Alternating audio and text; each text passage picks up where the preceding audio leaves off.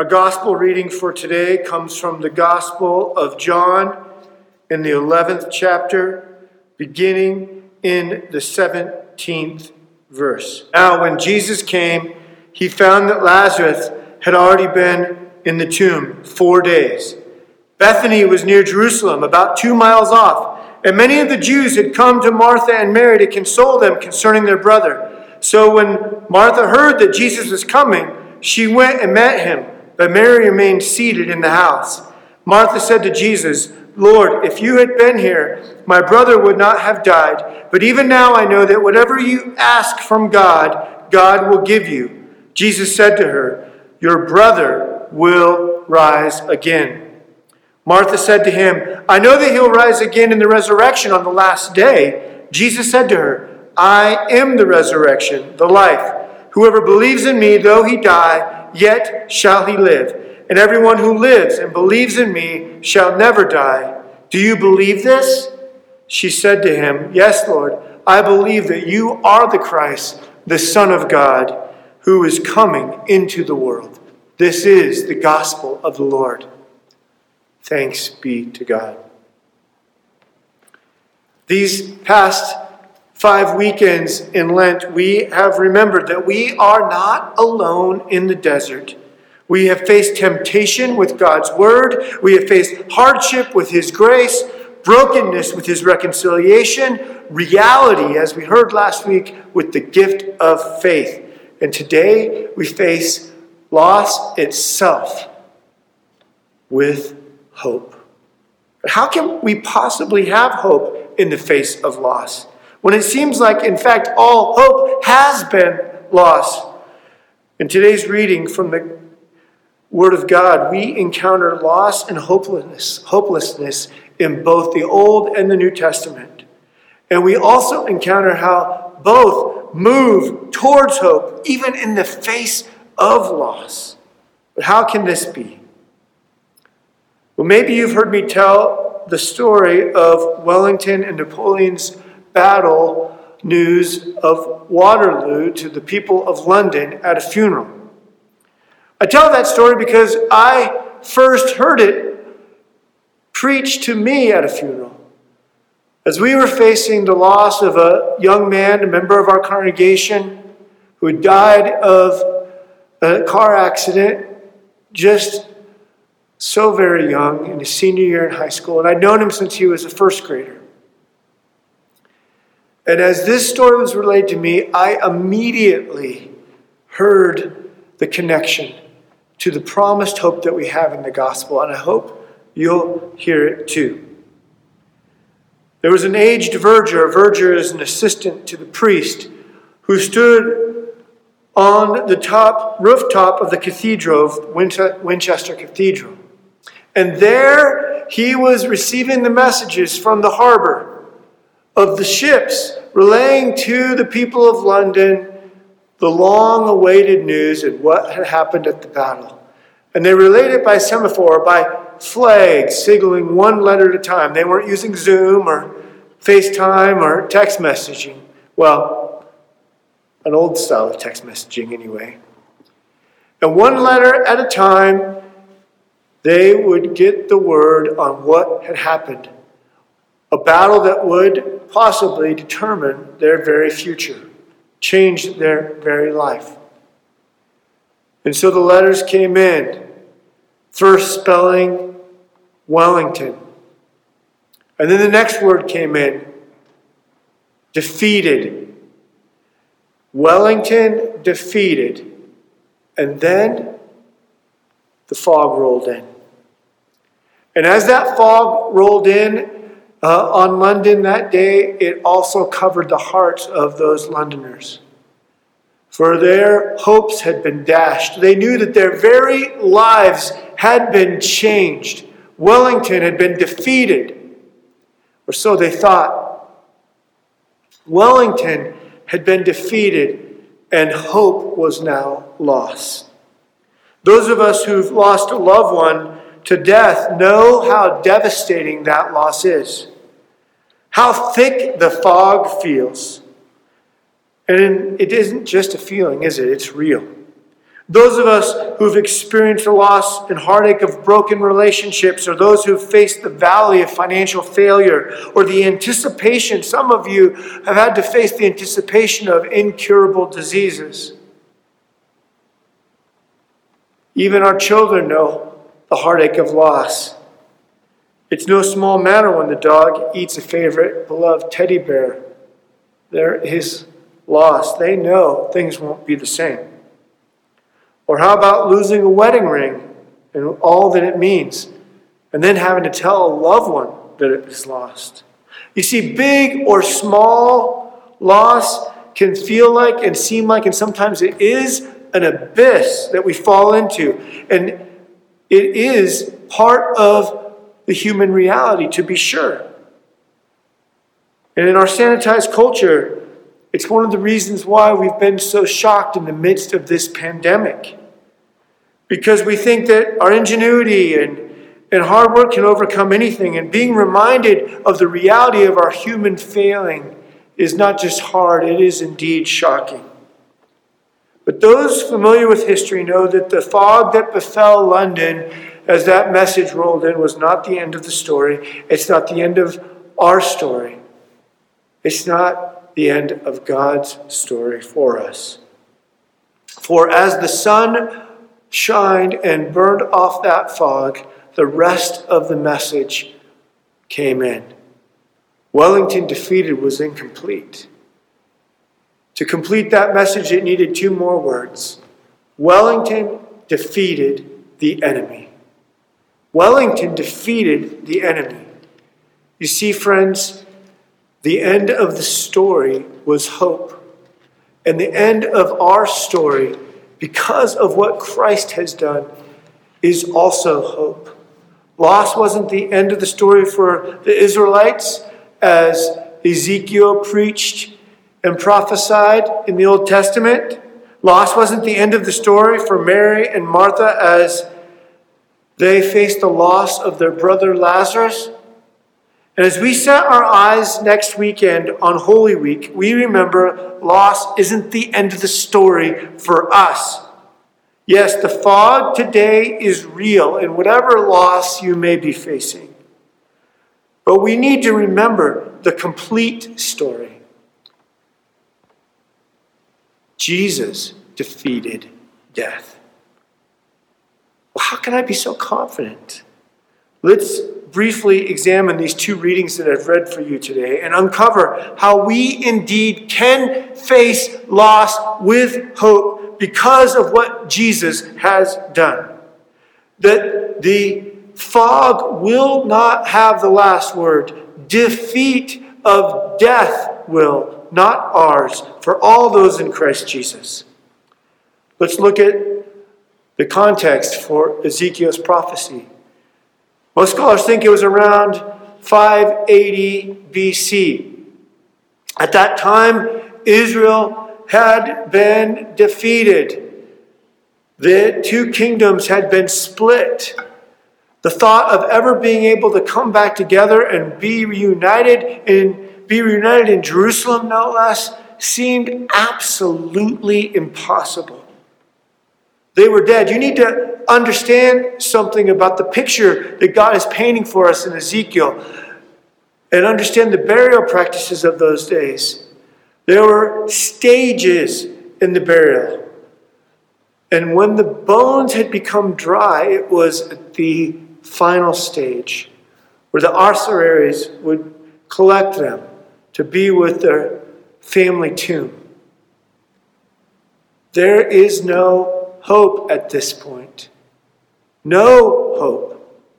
And that's what Israel felt about being able to worship their God in the temple, about being a people, about their very way of life. It was gone. The situation was totally hopeless. And as Edmund Clowney, uh, the Old Testament theologian, put it, uh, there was no helper, no hoping uh, politically, no hoping their situation physically, nothing that would bring their nation back together again. Except in Hebrew, ruach, the breath of God, the Spirit of God, the wind of God. When it was prophesied, when the God's word breathed into their death, life unimaginable took place. And indeed it did. History tells us that Israel was reunited, Israel was restored. And this good news could never have been imagined without the breath of God. In chapter 11, Mary and Martha encountered Jesus after the crushing blow of the death of their brother. Hope is lost. He'd been dead four days. Like those dry bones, there was no more hope. If you'd been here, Jesus, they said to him, if you'd just been here, I know you could have done something, but you know, now it's too late. But Jesus tells them those famous words in verse 25, reminding them that even in their loss, they are not alone. That yet we die, yet shall we live, for he is the resurrection and the life. To illustrate that this hope isn't just a feeling, Jesus will go on to raise Lazarus from the dead. Jesus backs up his promise with reality. God's people at the time of Ezekiel thought that resurrection in the nation of Israel could never happen, but it did. Mary and Martha would never expect, never believe that their brother in their time right before their eyes, would be risen from the dead.